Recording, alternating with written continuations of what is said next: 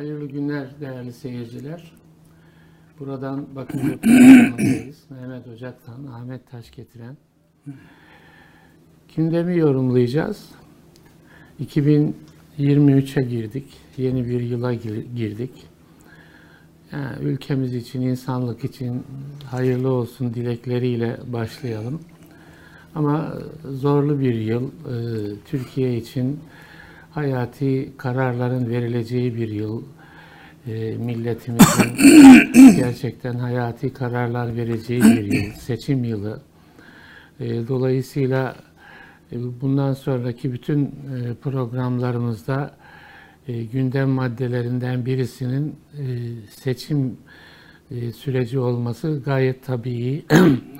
Onunla ilgili e, bir bölümümüz olacak. Altılı Masa 5 Ocak'ta yeniden bir araya geliyor. Ahmet Davutoğlu'nun e, ev sahipliğinde, Gelecek Partisi'nin ev sahipliğinde. Onunla ilgili bir e, bölümümüz olacak. Ekonomi hareketli, e, yeni enflasyon rakamları ilan ediliyor. Buna bağlı olarak memurların, emeklilerin maaşları e, ne olacak sorusu var. İşte EYT'lilerle ilgili bir düzenleme e, olduğu, asgari ücretin akabindeki gelişmeleri konuşuyoruz vesaire. Enflasyon rakamlarını konuşuyoruz, onu konuşacağız. Ama e, 30 Aralık yani e, yılbaşından bir gün önce Ankara'da bir cinayet işlendi. Ankara'nın en merkezi yerlerinden birisi Çukurombar'da.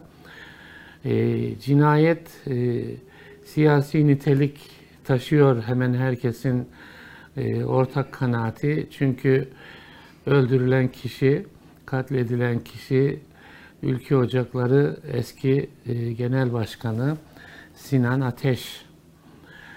Onunla ilgili gelişmeler var e, cinayet, e, siyasi bir cinayet çok ses getirmesi normalde beklenebilecek bir e, olay.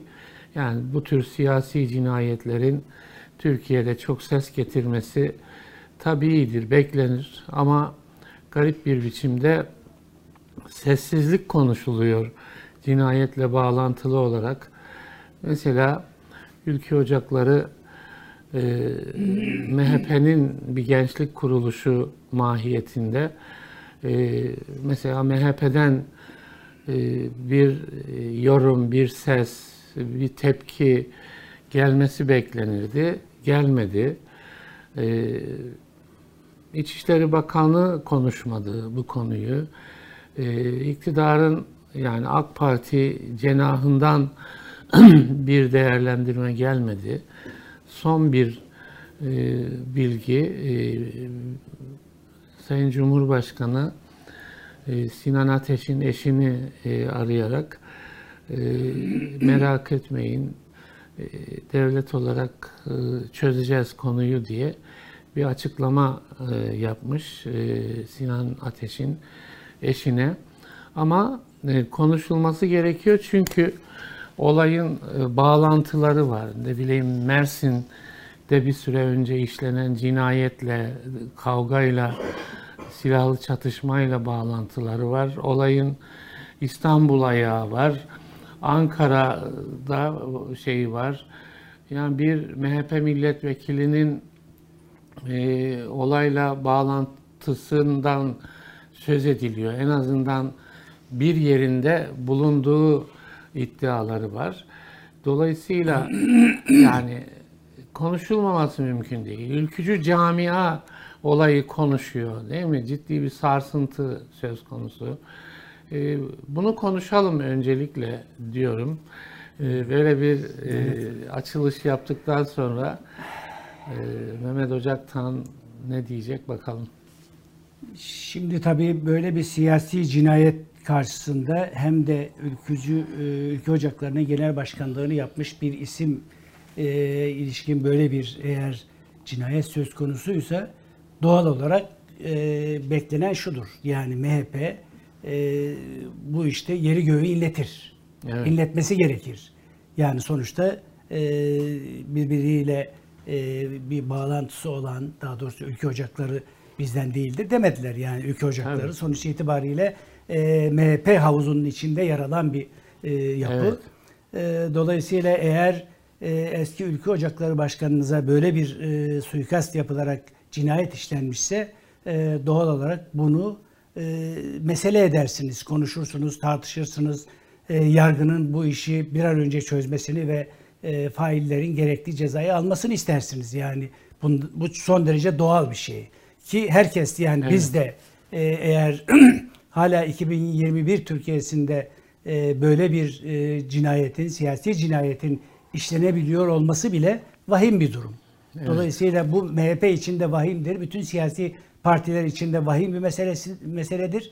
İktidar için de yani sonuçta AK Parti iktidarının döneminde bu tür siyasi cinayetler işlenebiliyorsa bunun e, yargısal anlamda hesabının sorulması gerekir. Onu bekleyip göreceğiz ne olacak. Ama tabii e, MHP'nin e, genel merkezden alt kesimlere kadar bu kadar böylesine bir sessizliğe gömülmesi doğrusu çok hayra alamet bir durum değil. E, o yüzden yargı süreci acaba sağlıklı işleyecek mi diye e, de endişeler yok değil. E, çünkü e, biraz önce siz de söylediniz yani Mer- Mersin'de işlenen geçtiğimiz aylarda Mer- Mersin'de işlenen bir cinayetin sonrasında o iş bununla bağlantılı bir şekilde e, bunun e, bu suikastin gerçekleşmiş olması e, o zaman başka soruları akla getiriyor. E, acaba içeride bir başka kavga var ve o kavganın e, sonucu böyle bir şey oldu Yani diye iddialar Mersin'e var. yansıması, Ankara'ya yansıması. yansıması. Dolayısıyla e, burada tabii e, çünkü geçmişte bir takım e, öldürme olmadan işte belli siyasilere, gazetecilere yönelik e, bir takım e, Saldırılar saldırılar oldu.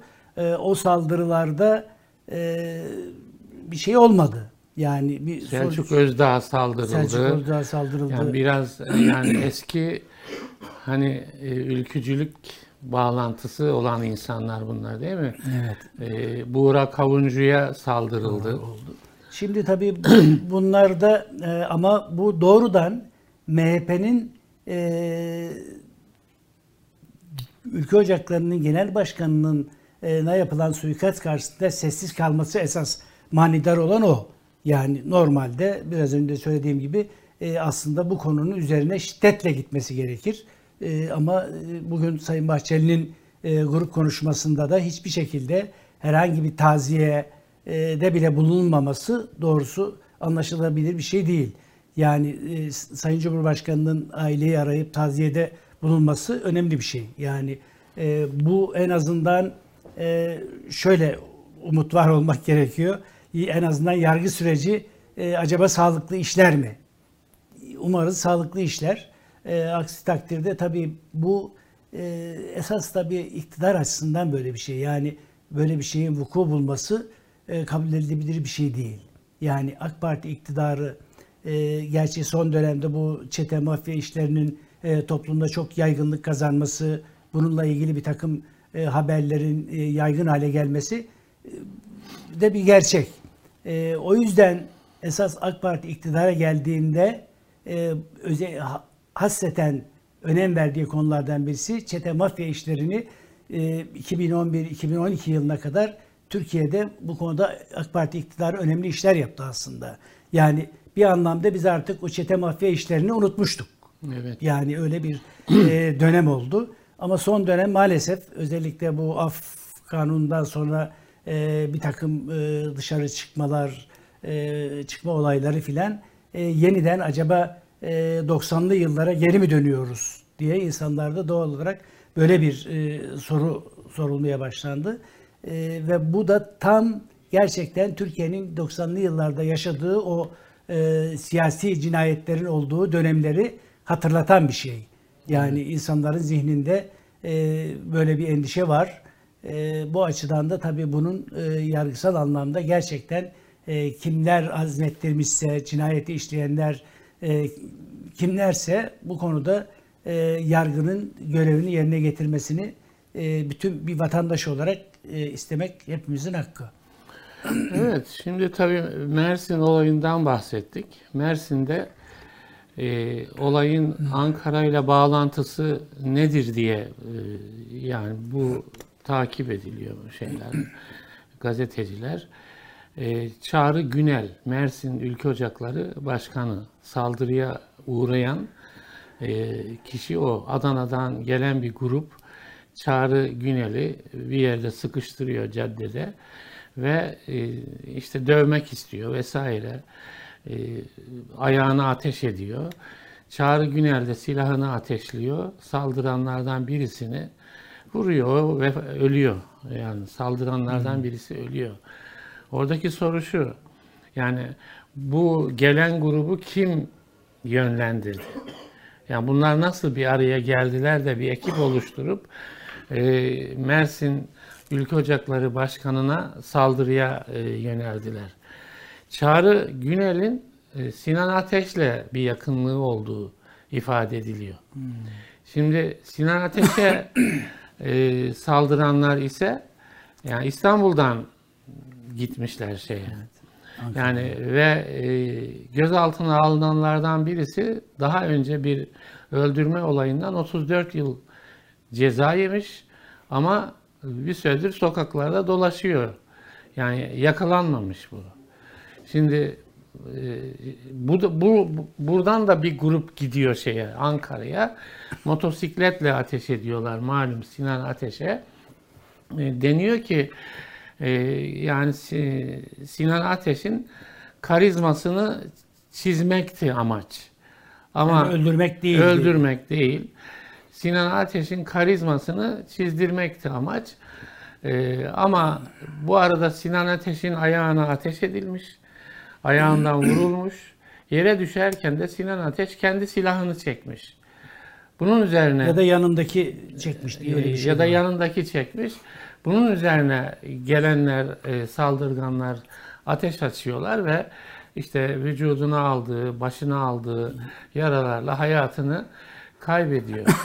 Şimdi yani bu bu İstanbul'dan gelen hani bunlar taşeronsa, tetikçiyse değil mi? Cinayet taşeronuysa ya da tetikçiyse bunları organize edenler kim? Değil mi? Yani merak edilen şey bu. Şimdi sessizlik neden? Sinan Ateş'le ilgili bazı değerlendirmeler var. Ülkücü camiada. Daha önce Ülke Ocakları Genel Başkanıymış. Ee, Sinan Ateş e, bir öğretim üyesi, doçent e, şeyinde, titrinde e, bir öğretim üyesi, bir akademisyen. Yani ülkücü camiada da etkinliği olduğu söyleniyor. Ve bir acaba Bahçeli'ye alternatif bir isim olabilir mi gibi bir takım iddialar var. Ama her halükarda yani ülkücü camiada bir e, hareketlenme söz konusu. Tartışılıyor konu. Acaba Muhsin Başkan olayına mesela dün akşam Milli Yol Partisi e, Başkanı Remzi Çayır bir televizyon kanalındaydı. Yani o e, bir anlamda Muhsin Yazıcıoğlu merhumun çizgisini devam ettiren e, bir siyasetçi. E, o söyledi. Yani Muhsin Başkan dosyası diyor neredeyse kapatılacak. Yani dağda bırakıldı. Dağda e, uzun süre araması engellendi vesaire diyor. Yani yani bir anlamda e, bu iş kaderi mi bir, bir takım insanların gibi soru soruyor. Ülkücüler bunu unutmaz diyor. Yani başka mesela e, ülkücü camiada çıkan bazı e, yayın organları var. Onda sorgulanıyor hadise. Yani e, MHP mesela ilgilenmiyor gözükse bile e, oralarda yani neden ilgilenmiyor? Böyle bir sessizliğin anlamı nedir sorusu araştırılıyor. Ona yorum getirilmeye çalışılıyor. Yani Sinan Çetin, Sinan Ateş gibi birisi e, katledilirse, bir ülkücü sembol bir isim katledilirse MHP'de e, tepki göstermemek olmaz. Yani bugüne kadarki Gelenek. e, o yani. Bir o var. Yani hakikaten e, böyle bir boyut. Bir de iş silahlı çatışma e, vetilesine gelmiş değil mi? Sürecine gelmiş yani. Yani Mersin, Ankara, İstanbul ayağı falan. Yani demin de söyledik yani mesela Selçuk Özdağ e, saldırı yani Selçuk Özdağ da silahını şey yapmasaydı, davranmasaydı herhalde e, onu da oradan ne olurdu akıbeti belli olmaz. Şimdi Buğra Kavuncu'ya yumruk atanlara sanıyorum yani 1500 lira para cezası mı? Böyle bir komik şey verildi. Yani ne olacaktı yani? Buğra Kavuncu'yu ne yapmaları gerekiyordu? Yani bu işlerin içinde siyaset var ve oralarda silah konuşuyor. Mesela İçişleri Bakanı çıkıp bir şey söylemesi gerekmez miydi? Yani değil mi? İçişleri Bakanı'nın sessizliği de e, bir anlam taşıyor. MHP liderinin sessizliği bir anlam taşıyor. E, Zannediyorum olay duyulur duyulmaz MHP'de kimse konuşmayacak tarzında bir karar alınmış. Yani Sayın Bahçeli e, konuşuncaya kadar kimse konuşmayacak diye bir karar alınmış. Şimdi Sayın Bahçeli de bugün 5. gün değil mi? Evet. Bugün grup konuşması vardı. Yani grup konuşmasında liderler her olaydan bahsediyorlar. Evet. Ama yani Ankara'nın göbeğinde MHP ile tırnak içinde iltisaklı diyelim değil mi? Son zamanların moda ifadesiyle iltisaklı bir anlamda bağlantılı, ilişikli bir e, kişinin e, uğradığı silahlı saldırı ve hayatını kaybetmesi söz konusu. Ya bunlar mesela nasıl anlaşılması gerekiyor? Yani iktidar adına e, şöyle de bir şey var. E, Mesela bir MHP milletvekilinin adı karışıyor. Yani o saldıranlardan birisi kaçıyor, milletvekilinin evine sığınıyor. Şimdi bu nasıl iş yani? Milletvekili buna sormadı mı bu gelen kişiye? Sen benim evime nasıl gelirsin ya? Böyle bir cinayetten sonra benim evime nasıl gelirsin? Ya da emniyeti arayıp ya buraya e, falanca cinayeti işleyen kişi benim evime geldi. Gelin yakalayın değil mi? Bunlar normal değil mi yani? Bir milletvekili e, yani böyle bir tavır. Halbuki deniyor ki milletvekili e, polisler gelince yani benim siyasi dokunulmazlığım var. Nasıl benim evime gelirsiniz falan. Polisler de diyor ki yani sizinle ilgili değil, sizin evinize gelmiş olan bir e, kişiyi arıyoruz falan diye cevap veriyorlar. Mesela emniyette MHP'nin etkisi var mı sorusu gündeme geliyor bu arada. Yani ama genelde yani Ankara Emniyeti'nin bu konuda ciddi e, çalıştığı vesaire notları da ilave ediliyor.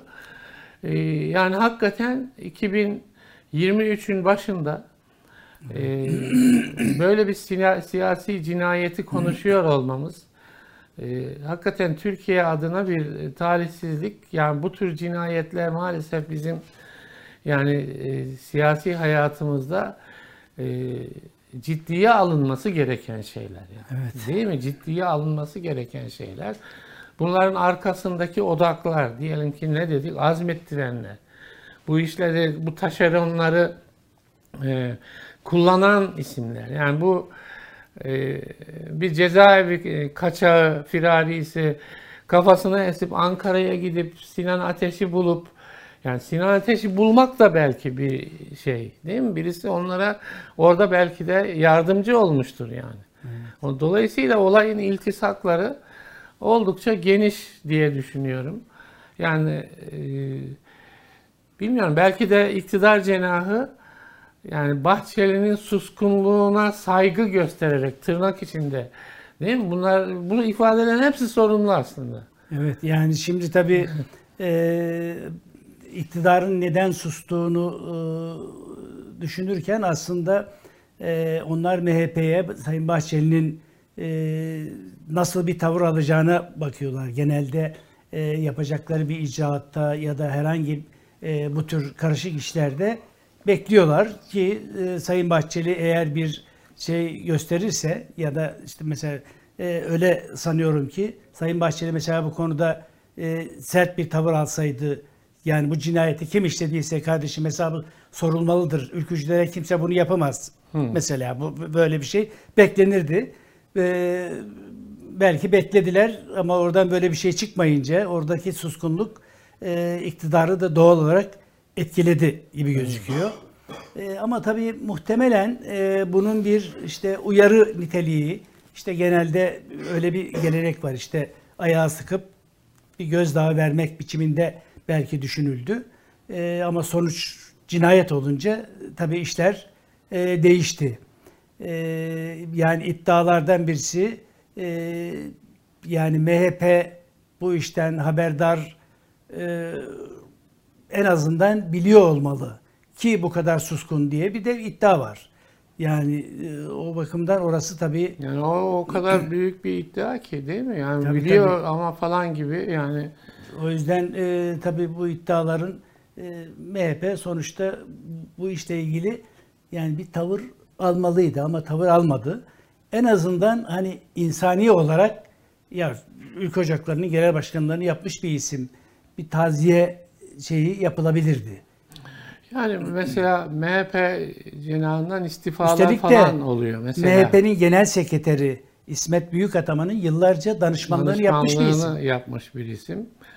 Yani bir takım istifalar var. Yani e, eskiden beri MHP ve ülke ocakları camiasında bulunan insanlar ne yani böyle bizim kaderimiz pisi pisine ölmek mi payımıza bu mu düşecek falan tarzında e, şeyler var. Yani WhatsApp gruplarında e, bir takım yazılar, değerlendirmeler dolaşıyor. İstifalar e, söz konusu. Yani hani diyelim ki bizim programımız bir MHP programı değil ama bu olay MHP ile sınırlı bir olay değil. Tabii Türkiye'yi ilgilendiren Yani bir şey. iktidarın bir parçası MHP sonuçta. Değil mi? Yani iktidarın bir parçası ve MHP'nin duruşu, Bahçeli'nin duruşu senin de söylediğin gibi iktidarın duruşunu etkiliyor yani. Kaldı ki yani sadece mesele MHP meselesi ya da ülkücüler meselesi değil. Sonuçta eğer bir ülkede böyle siyasi bir cinayet işleniyorsa doğal olarak herkes böyle bir şeyden endişeye kapılır. Çünkü Evet. biraz önce senin söylediğin gibi yani e, Türkiye'nin siyasi tarihinde bu tür cinayetler var Evet. ve hem siyasetin zeminini tahrip eden bir şey hem de toplumdaki e, barış ortamını da zedeleyen bir durum. Evet. O bakımdan tabii e, ama bu galiba şöyle bir şeyi de gösteriyor. MHP içinde özellikle MHP'nin e, iktidarın bütün her şeyine ortak olması, ona e, teminat olması e, belli ülkücü camialar tarafından e, aslında biraz tepkiyle karşılanan bir tarafı Evet, var o da- o da meselenin. Dolayısıyla bu e, içerideki kavgayı daha da e, ateşleyen ve derinleştiren bir şey diye düşünüyorum. Bir de belki şu var. Yani Bahçeli sonrasını e, konuşuyor anlaşılan. Değil mi? MHP camiası Bahçeli sonrasını konuşuyor. Yani orada diyelim e, Alparslan Türkeş başbuğ. Şimdi e, yani Devlet Bahçeli e, başbuğ rolünde. E, yani e, karizmatik lider şeyi MHP dünyasında e, oldukça önemli. Yani e, Si- Sinan Ateş'in e, böyle bir rollü söz konusu olabilir mi gibi de konuşulmaya başlanmış. Ya bunlar e, demek ki farklı kümeler var. Yani ne olacak sonrasında gibisinde. Bunlar da e, konuşuluyor muhtemelen Bir de tabii yani Bahçeli için hep geçmişte şöyle bir şey denirdi. Ee, aslında Bahçeli'nin duruşu e, ve bu bu konularda e, ülkücüleri, ülkücü camiayı sokaklardan çeken Evet. ve daha e, sağlıklı bir yapıya oturtan isim diye hep e, Bahçeli'nin öyle bir tarafı da var. E, şimdi tabii o şeyi, o duyarlılığı, o hassasiyeti ne oldu onu da Evet, sormak evet. lazım. Yarın mı konuşuyor Sayın Cumhurbaşkanı e, grup konuşmasını? Yarın konuşuyor. Yarın mı yapıyor? Yarın bu konuda bir şey söyleyecek Herhalde o da mi? susar diye düşünüyorum. Yani evet, evet, peki. Yani şimdi Biraz e, altılı masayı konuşalım, muhalefeti konuşalım. E, aslında e, siyasetin bir kanadı belli, değil mi? Yani orada e, Tayyip Erdoğan e, Cumhurbaşkanı adayı yeniden son defa diye kendisinin ifade ettiği, yani MHP de onda e, bir şey görmüyor. Aksine daha da hatta heyecanlı bir biçimde Sayın Bahçeli e, Cumhurbaşkanı'nın Sayın Erdoğan'ın Cumhurbaşkanlığına e, peşin şey veriyor, destek veriyor.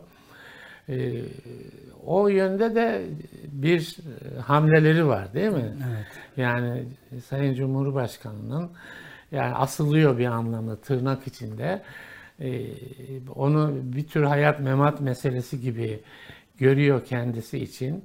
Yani deniyor ya e, yenilmez armada. Yenilmez armada girdiği seçimlerde hep başarılı olmuş. İstanbul seçimi hariç e, başarılı olmuş.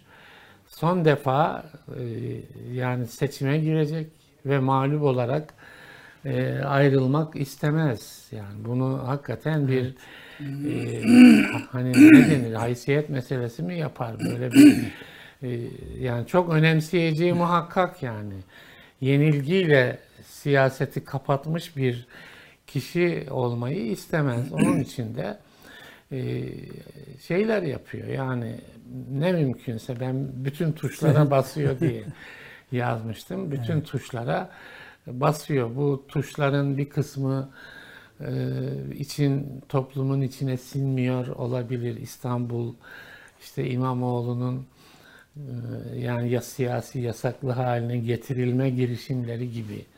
Yani önce e, hakaret davası ardından terör iddiası vesaire.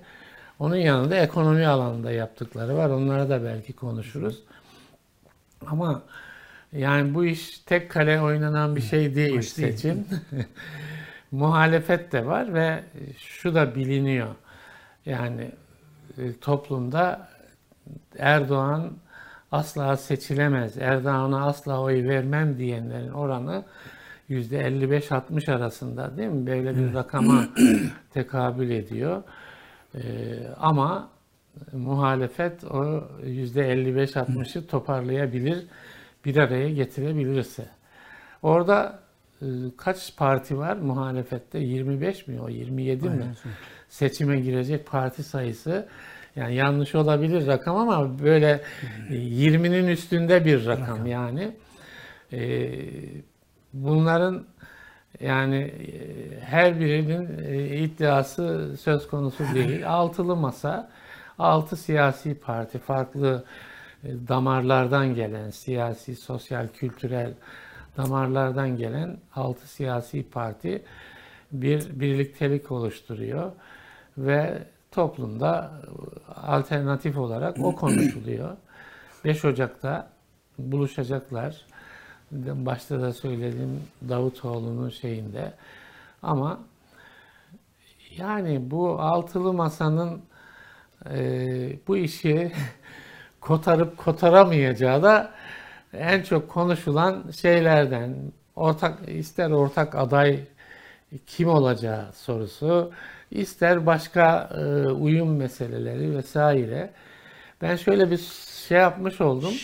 Şimdi, Konuşacağız bunu. Tabii yani buradan bakınca e, fotoğraf net Sayın Cumhurbaşkanı seçimi ciddiye alıyor. Hiç evet, işin evet. şakası olmadığını biliyor. Evet. E, ve ilk kez e, bu kadar e, erken bir şekilde e, seçime hazırlanıyor. İşte devletin imkanlarını da kullanarak e, EYT'yi çıkarıyor, asgari ücreti artırıyor. E, efendime söyleyeyim işte 3600 gö- ek göstergeyi çıkarmıştı. Yılbaşından sonra o e, hayata geçecek. E, başka tür daha ne imkan bulursa bütün bunları devreye sokmakta kararlı ve sokuyor da. E, ve bu da e, bir çava sonuçta bir atmosfer oluşturuyor. Yani e, meselelere sahip çıkıyor. E, yani toplum iktidar olmanın önemini biliyor ve kendi Türkiye'nin meselelerine sahip çıkıyor gibi bir algı oluşmuş durumda. Bu zaten anketlerde de biraz yansıyor. AK Parti'nin oyları şey anlamında. Bu her ne kadar belli bir sınır var. O sınırı çok fazla geçemese de e, ama böyle bir algı var e, ve toplumda bunun da bir karşılığı var. E, tabii altılı masa meseleyi ne kadar ciddiye alıyor Cumhurbaşkanı kadar e, orada bir soru işareti var. El, yani elbette altılı masa bugüne kadar e, gelen o ittifak anlayışını, birlikteliği e, iyi değerlendirdi. İşte bir takım parlamenter sistemin anayasa değişikliği konusunda çalışmalar yaptı. Şimdi muhtemelen son şeklini verecekler. Hükümet programı ile ilgili şeyler, e, maddeler hazır muhtemelen. E, onu belki açıklayacaklar. Ama bütün bunların altılı masanın bir sinerji yaratabilmesi için e, bir defa adayın belli olması gerekiyor. muhtemelen Ocak ayı içinde belirlenecek diye bir e, görüş var. E, ki zaten daha geçe kalırsa da işten geçebilir. E, ama orada nasıl davranacaklar orası biraz zor. Yani onun e, cevabını bulmak çok kolay değil. E, bence e, Ekrem İmamoğlu bir anlamda devre dışı bırakılarak, siyasi yasak getirilerek e, orada önemli bir yani Cumhur İttifakı açısından önemli bir e, adım yani sonuçta yargı karar veriyor ama yani iktidar diyor ki kardeşim yargı bağımsızdır. Bizim herhangi bir dahlimiz yok. Elbette şey olarak öyle kabul etmek gerekiyor. Yargının bağımsız olduğunu düşünmek durumundayız. Ama bugüne kadar gelen davalarda e, biliyoruz ki e, iktidarın siyasi tavrı yani yargı üzerindeki, hukuk üzerindeki e, siyaset gölgesinin ağırlaştığı da bir gerçek. Yani e, işte özellikle İmamoğlu davasında hakim değiştiriliyor, başka hakim geliyor. E, yani orası e, çok da bağımsız bir hukuk sisteminin olduğuna işaret etmiyor açıkçası. Evet. Yani oradan bakınca. Şimdi tabii e, herkesin genel zihninde şöyle bir şey vardı. E, altılı masa eğer hani belli bir isim üzerinde uzlaşamazsa e, nasıl zaten İstanbul'da denenmiş bir model var. Ekrem İmamoğlu e, burada işte Sayın Erdoğan'ı da Sayın Bahçeli'yi de Binali Yıldırım'ı da yenmiş bir e, şey var. Büyükşehir Türkiye'nin en büyük belediyesinin başkanı var. Evet. Doğal olarak öyle bir beklenti de e, belli çevrelerde vardı. E, ama tabii Sayın Cumhurbaşkanı meseleyi hiçbir zaman şansa bırakmıyor. E, o yüzden e, kendi mesele şeyini ciddiye alıyor. Evet. E, bu konuda muhtemelen e, işte yargıtayı var bu işin e, işte istinafı var filan deniyor ama e, artık bundan sonrası e, hangi hızla ilerler? İşte normal e, istinafa ve yargıya giden davaların bir yılda iki yılda sonuçlandığı davalar var. Burada da öyle olur mu? Yani o da orası biraz şüpheli.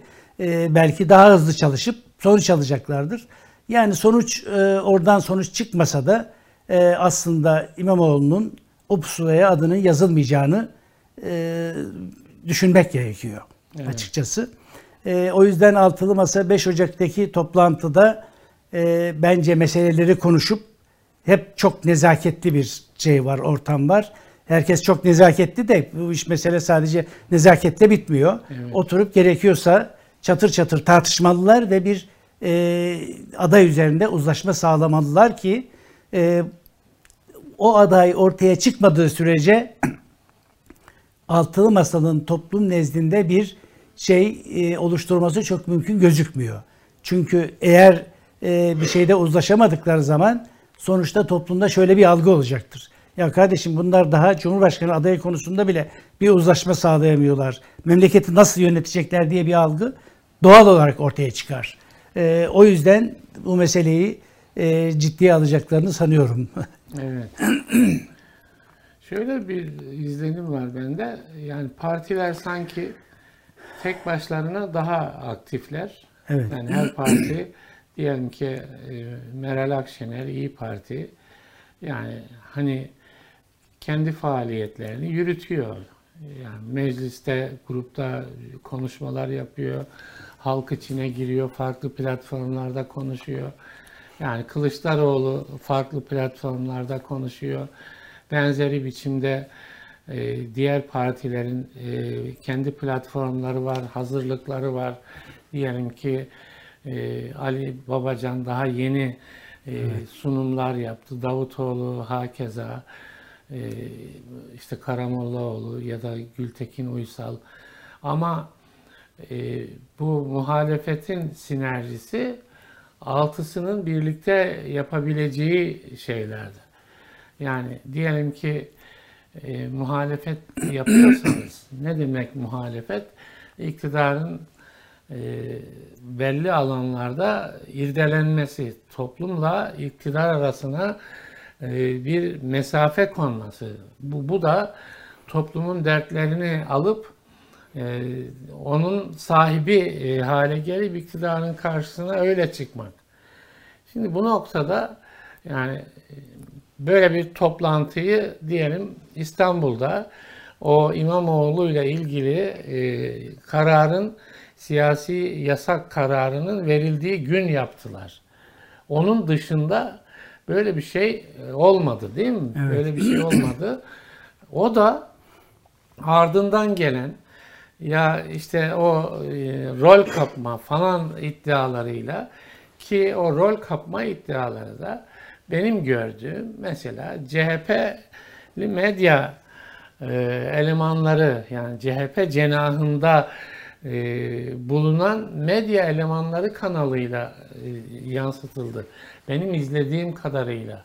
Yani onlar işte e, ya İmamoğlu kendi reklamını yapıyor. İşte Meral Akşener rol çalıyor. Kılıçdaroğlu'nu devre dışı bırakmak istiyorlar vesaire gibi bu tarz iddialar.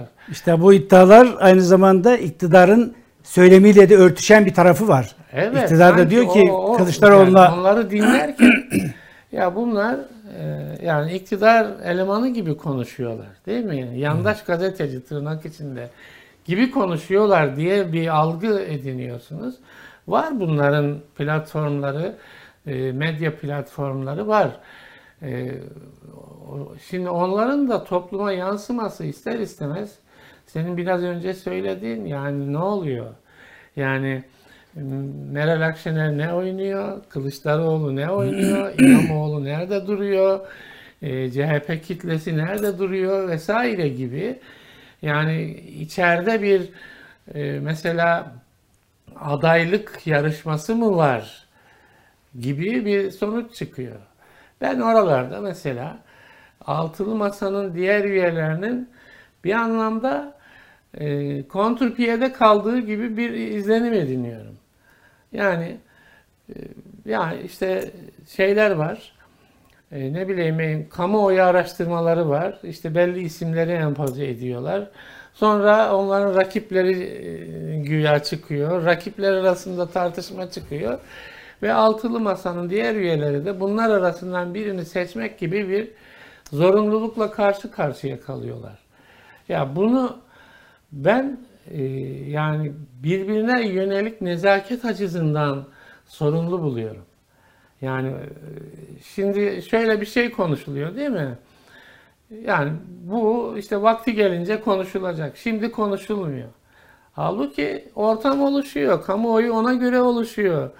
Ee, yani e, kimileri tasfiye ediliyor, kimileri yerine e, getiriliyor vesaire. Yani siz bir süre sonra bir söz söylediğinizde oyun bozan insan konumuna itiliyorsunuz. Onun için mesela ben şahsen bu 5 Ocak'ta zaten geç kalınmış bir şeydir. Geç kalınmış bir Geç şey. kalınmış bir şeydir. 5 Ocak'ta oturup hani Ali Babacan diyordu ya yani oturacağız biz saatlerce konuşacağız. Duman çıktığında da bu işi çözmüş olacağız falan. Hani o papalık seçiminde olduğu gibi falan demişti. Oturun kardeşim yani. Oturun. İşte konuşulanlar var, konuşulmayanlar var. Hangisi daha sağlıklıdır? Bu bizi Türkiye'yi yönetecek insan açısından e, ilgilendiriyor. Yani altılı masaya e, benimsersiniz, benimsemezsiniz. Ya Tayyip Erdoğan'ın iktidarı devam edecek ya altılı masadan birisinin şeyi. O zaman yani e, ciddi alternatif bu şu anda ana muhalefet altılı masa değil mi? evet.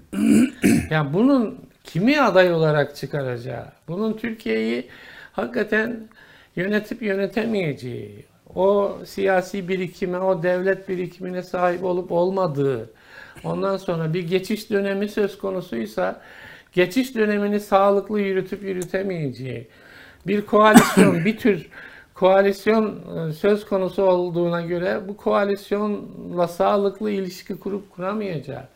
Yani çıkarın görelim bu insanı diye düşünüyorum yani.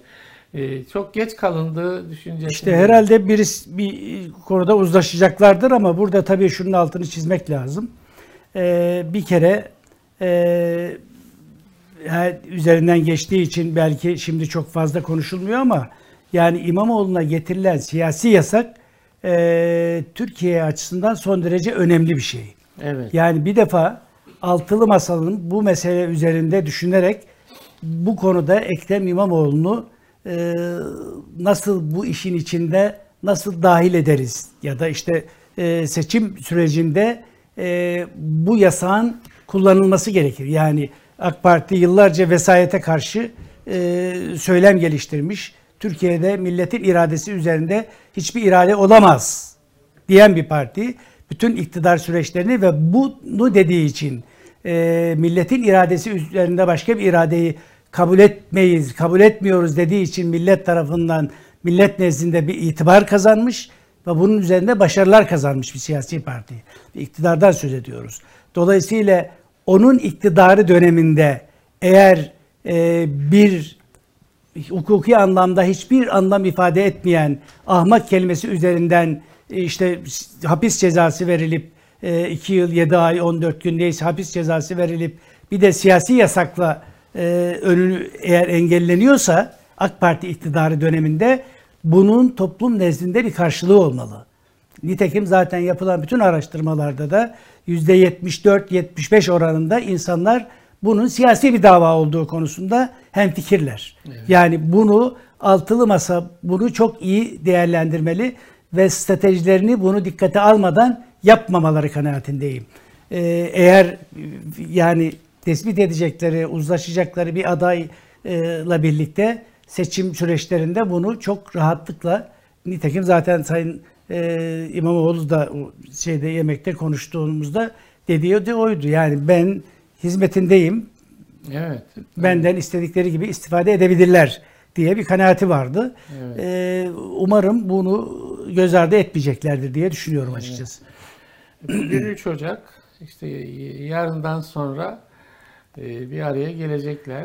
E, daha önce açıklamıştı Sayın Davutoğlu iki tur yapacağım diye. Evet. Sanıyorum ki görüşmelere başladı. ikinci turu yapıyor. Yani e, toplantıya böyle hazırlıklı gelinsin gibi bir arayışı çabası vardı. 5 Ocak'ta bakalım yani işin ciddiyetini Hani biz burada konuşuyoruz, toplumdaki beklentiler o istikamette. Neredeyse bütün e, bu tarz e, televizyon programlarında altılı masanın e, bu performansı değerlendiriliyor. Yani yapabilecekler mi? Yeni bir hamle ortaya çıkacak mı? Bunu da dikkate almaları gerekiyor. Bakalım. Bugün dediğimiz gibi 3 Ocak. 3 Ocak e, genelde ya, ya da e, yeni ayın hemen ilk e, üçüncü günü e, enflasyon oranı açıklanıyor TÜİK tarafından. E, enflasyon açıklandı. E, yıllık e, planda %64.47'ye düşmüş TÜİK öyle uygun görmüş. e, aylık şeyde de 1.8 e, olmuş e, enflasyon.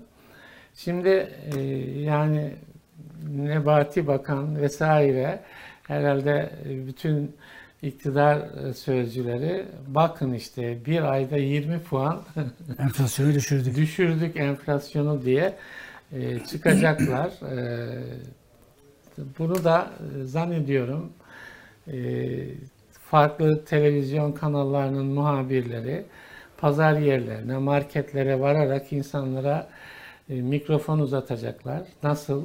Enflasyon 20 puan düşmüş size yansıdı mı diye. Yani peynir fiyatları düştü mü, et fiyatları düştü mü diye 20 puan birden.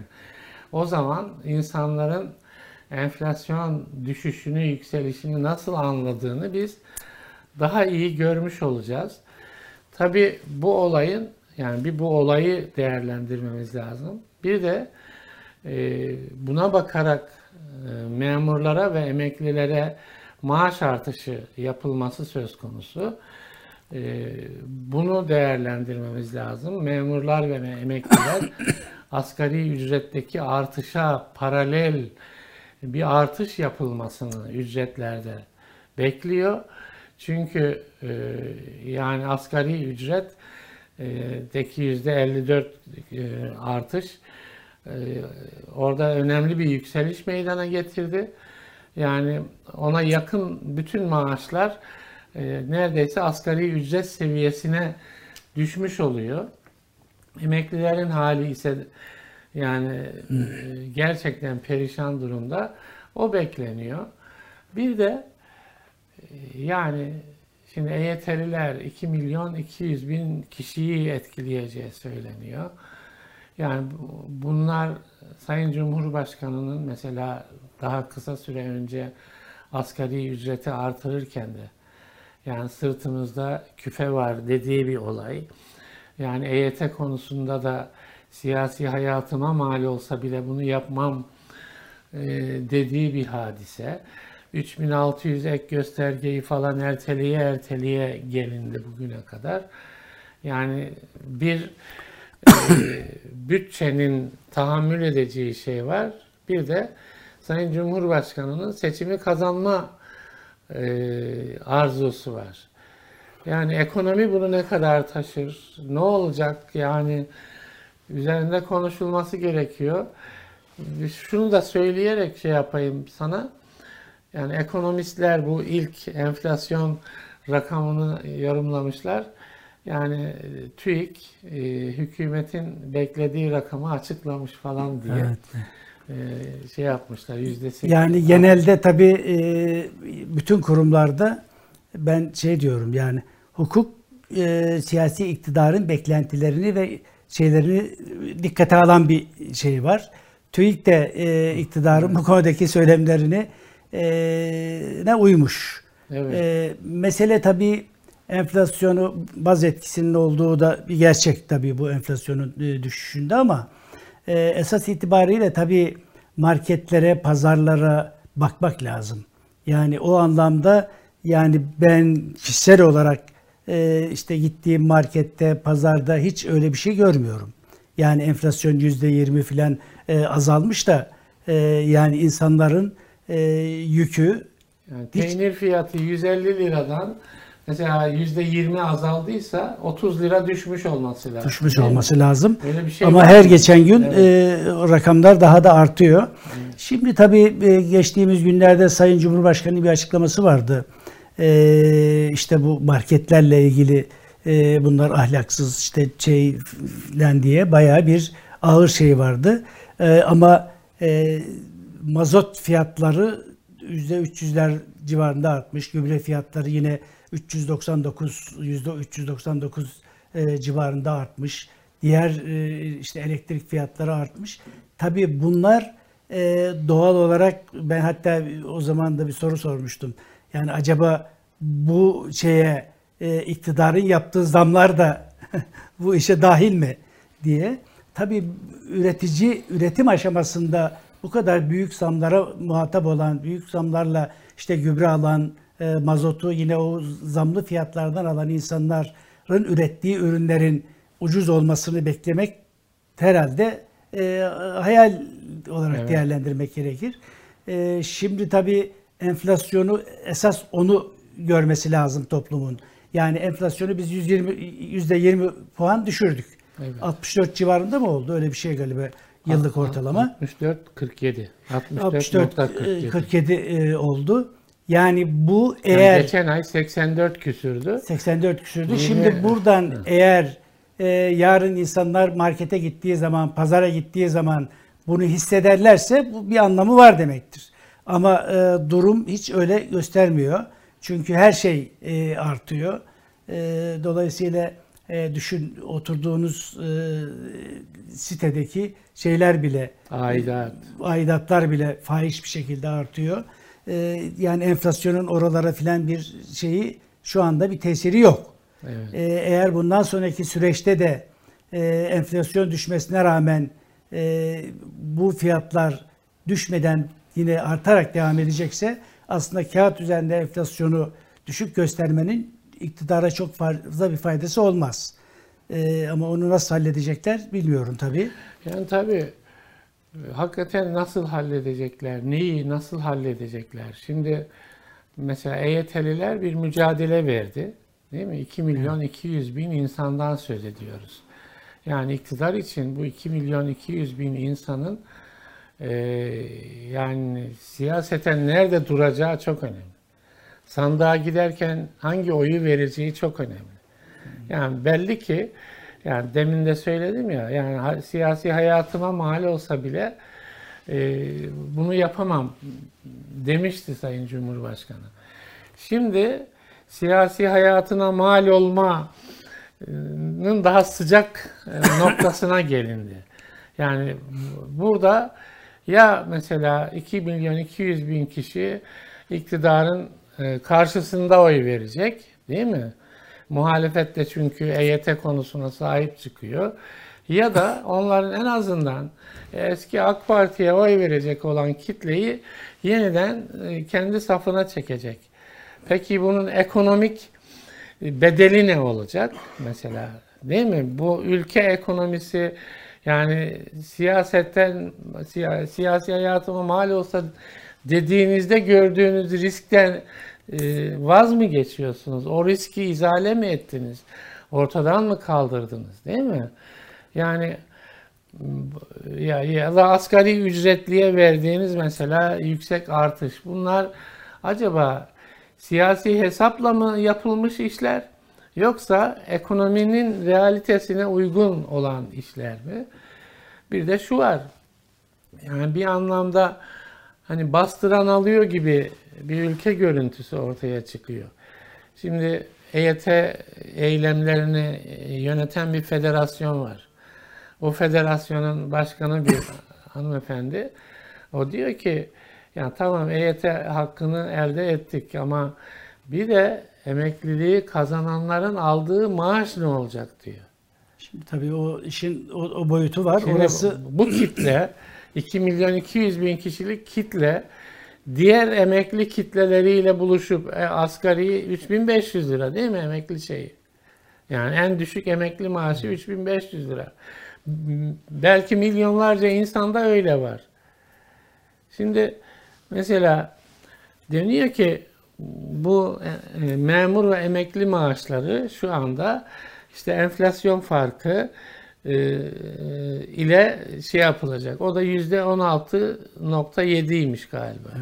Yani şu anda yani siz iktidar karlı aslında bu işte. emeklilere evet Emekli ve memurlara Yüzde 16 e, şey yapacaksınız, zam yapacaksınız.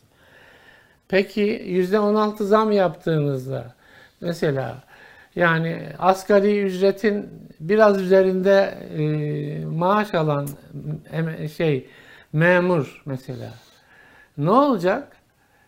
Yani e, asgari ücretli ile kendi arasındaki mesafe daralmasını dikkate almayacak mı mesela? Yani 3500 lira e, maaş alan emeklinin hayatında %16'lık zam ne olacak yani? Neyi karşılayacak? Yani böyle de bir e, durum söz konusu. Dediğin gibi yani şimdi muhalefetin ana eleştirisi hükümetin bir enflasyonla mücadele programı yok. Enflasyonla mücadele etmediğiniz takdirde e, siz hiçbir maaş artışıyla insanları o enflasyon canavarından koruyamazsınız. Yani onu diyoruz ya işte. Şimdi %16 zam aldı. Diyelim ki 3500 lira alan emekli e, %16 zam aldı. Yani gidince marketten kaç gram peynir alabilir ya? Kaç gram ne bileyim ben e, sebze alabilir, meyve alabilir. Yani Şimdi tabii e, bunların e, elbette bu kadar e, popülist e, politikaların e, bir karşılığı o anlamında bir e, belli oranda bir karşılığı olacaktır. evet. Ama bunun seçime giderken bu kadar her şeyi böyle arka arkaya e, hızlı bir şekilde gerçekleştirmenin de e, toplumda bir algısı olur. Yani nasıl olur? E, ya seçime gidiyor ve seçim için bunu Seçim e, yaptığı çok e, e, anlaşılır bir şey. Oysa normal AK Parti ekonomik realitelere uyduğu dönemlerde hiç böyle popülist politikalara itibar etmedi ve her seçimden de zaferle çıktı. Evet. Niye? Çünkü e, eğer e, şimdi mesela bu yaşadığımız büyük sorunların aslında e, evet genel bir ekonomik şeyi var ama işte faiz sebep enflasyon sonuçtur diye bir e, tezi var Sayın Cumhurbaşkanı'nın. Dolayısıyla o politikaların sonucunda e, Türkiye ekonomik anlamda çok şey kaybetti. Yani bir defa ekonomik e, rasyonelite neyi gerektiriyorsa o istikametten saptığı için doğal olarak ne enflasyonla ciddi bir e, mücadele programı sağlayabiliyor ne de Türk parasının alım gücünü Evet. artıracak bir adım atabiliyor. Bunları atamadığınız zaman sonuçta işte asgari ücreti 8500 yapmışsınız.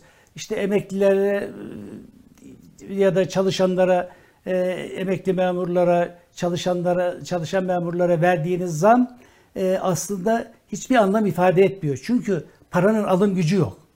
Dolayısıyla bu da sizin uyguladığınız ekonomik programın bir sonucu. Yani buralarda meseleyi daha ciddiyetle e, başından beri ciddiyetle ele almadığınız için bugün geldiğiniz noktada ancak acaba bu seçimi nasıl atlatırız? İşte EYT'ye emeklilik hakkı verelim, efendime söyleyeyim asgari ücreti artıralım, e, zamları artıralım demenin çok fazla bir karşılığı yok. Elbette yine de bir şey olacaktır. E, iktidarın elindeki enstrümanlar tabii ki çok fazla. Ama nihai olarak AK Parti buradan fotoğrafa genel anlamda baktığımızda e, aslında bunlar AK Parti'nin başarılı olduğu dönemlerde yaptığı işler değildi. Evet. O yüzden kazanmıştı. Şimdi bunu elbette AK Parti herkesten daha iyi bilecektir. E, ama başka bir çaresi yok. Yani seçime giderken bir şeyler yapması gerekiyor. E, yapabildiği de bu. Evet. Şimdi tabii vakit daraldı. Şöyle 2-3 dakikamız var. Yeni bir başlık açmak. Yani Suriye'yi konuşalım diyordum. Suriye konusunda bazı adımlar atılıyor. Yani Milli Savunma Bakanı e, yani Ruslarla, e, Suriyelilerle buluştu, görüştü. Yani bakan seviyesinde hem de güvenlik birimleri dendi. E, sanki e, belki Suriye konusunda da e, bazı şeyler yapılacak gibi. e, Yani öyle bir adım Ne e, dersin? bir adım atıldı sonuçta. Dün e, Mustafa Karalioğlu şeyde e, kararda yazı yazmıştı. Çok evet. e, derli toplu bir şeydi. Hı hı. E, yani normalde biz e, Suriye politikasında şu anda işte yaptığımız oradaki bütün harekatlarda askeri gücümüzü arkasına koyarak bir politika uyguladık. Evet. Yani bugün geldiğimiz yerde baktığımızda aslında e, kazandığımız pek bir şey yok. Yani e, mesela işte Beşer Esad'ın kalmasına şiddetle karşıydık. E, şimdi Beşer Esad yerli yerinde duruyor. E, ve onun e, sonuçta e, evet bugünkü adımlar biraz e, Rusya'nın e, telkinleriyle e, yapılan bir şey. Hem Suriye'ye hem de Türkiye'ye. E, Türkiye'de doğal olarak e, Putin'in politikaları istikametinde ilerliyor. Oysa daha önce Astana süreçleri var. Bütün o süreçlerde e, alınan kararlar var. O kararlar bugüne kadar e, ne Rusya ne de Amerika o bizim e, orada oluşturmaya çalıştırdığımız şey konusunda sözlerinde durmadılar. Yani bizim e, hedeflerimizden birisi neydi? Oradaki bir terör koridorunu engellemek, işte YPG'nin gücünü zayıflatmak. Şimdi YPG yine orada duruyor. E, şimdi bundan sonra e, Rusya'nın telkinlerine e, uyarak Rusya'ya nasıl güveneceğiz mesela? Yani Evet. diyelim ki bugüne kadar zaten uyması gerek şeylere uymamış. Üstelik de biz YPG ile mücadele ediyoruz dediğimiz süreçte e, YPG'nin e, Moskova'daki büroları duruyor. Yani orada bir geri adım söz konusu değil ki elindeki o YPK kartını hiçbir şekilde Rusya elinden şey yapmayacaktır. Yani ondan vazgeçmeyecektir. Demek ki orada da bir e, kazancımız söz konusu değil. İşte en önemli meselelerden birisi nedir? İşte 4 milyonun üzerinde bir e, Suriyeli var Türkiye'de. Onları geri göndermek. Nasıl göndereceğiz? O insanlar sonuçta Esad'ın zulmünden kaçarak e, evlerini, barklarını terk ettiler. Türkiye'ye sığındılar. Şimdi onları kime güvenerek hadi gönderiyoruz dedik. Yani Esad'a mı güveneceğiz? Ee, Esad'a güvenerek ya da Rusya'ya güvenerek, Putin'e güvenerek mi göndereceğiz? Tabii bütün bunlar e, tartışılması gerekiyor ve Türkiye'nin maalesef e, dış politikadaki e, hamleleri evet e, şimdi Esad'la ilişkileri düzeltmeye çalışmak e, düzeltilmesi gerekir. O bir doğru hamle ama e, bundan sonraki süreçte bu hamleler nasıl ilerleyecek orası belirsiz. Evet. Aslında Altılı Masa'nın Suriye politikası da bekleniyor. Değil mi? Yani orada nasıl bir Onlar- şey çıkacak? e, o, o da yani bu mültecilerle ilgili vesaire nasıl bir e, gelecek planlaması yapıyorlar? O da var. E, o Suriye konusu hakikaten e, ciddi belirsizlikler içeriyor. Bir kere anlaşıldığı kadarıyla Esad'ı varlığını tanıma noktasındayız. Rusya'nın, Putin'in en önemli telkinlerinden birisinin ne olduğunu düşünmek lazım. Yani e, yani Esed gitsin noktasında paralellik arz ettiğimiz söylenemez Putin'le. Yani çünkü Putin bütün işini Esed'le yürütüyor. İkincisi Suriye'nin toprak bütünlüğünü savunuyoruz. Dolayısıyla yani bugün bir koridor oluşmuşsa o koridordan yani geri çekilmemiz uzun vadede kesin olarak olması gereken bir şey. Yani Suriye toprağında... Şimdi diyorlar zaten Suriye'nin ve aslında Putin'in de şeyi Türkiye'nin bir an önce orayı da Yani boşaltması bo- boşaltması. yani belki orada tek şey yani diyelim ki Birleşmiş Milletler'in de kabul ettiği yani sınır ötesi harekat. Yani terör tehlikesi söz konusu olduğunda sınır ötesi harekat. Zaten yapılıyor mesela bu bu tür harekatlar. Yani çok uzun senelerden beri yapılıyor. Şimdi biz e, yani terörü kaynağında kurutma politikasıyla bu harekatları yaptık ama başka bir ülkenin toprağında yaptık sonuçta. Yani o da gündeme gelecek. Suriye'de nasıl bir yönetim oluşacak konusu. Yani burada Türkiye'nin etkisi ne olur? İşte o hani e, Cenevre görüşmeleri vesaire var, siyasi çözüm görüşmeleri. Onlarda da çok bir ilerleme sağlanamıyor. Türkiye'nin etkisi Rusya'nın istediği kadar olacak. Olabiliyor, evet. Öyle anlaşılıyor. Yani Suriye'yi ben birkaç kere e, o ifadeyi kullandım. Yani baba bir hırsız tuttum şey var ya.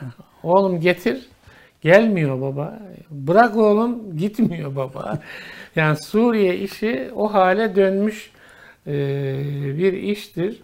Yani belki iktidar ya şeye doğru giderken seçime burada da bir rahatlama olsun falan topluma bir e, rahatlık enjeksiyonu yapalım falan gibi bir yaklaşım içerisinde ama Suriye Bir gece ansızın gelebiliriz diyorduk ama Evet, herhalde o da Suriye işi kesinlikle alınacak. karışık.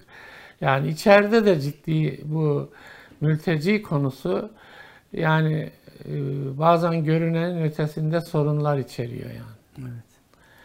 Evet, bugünlük de süremizi tamamladık değerli seyirciler. Buradan bakınca programının sonuna geldik. Haftaya buluşmak üzere hayırlı günler diliyoruz.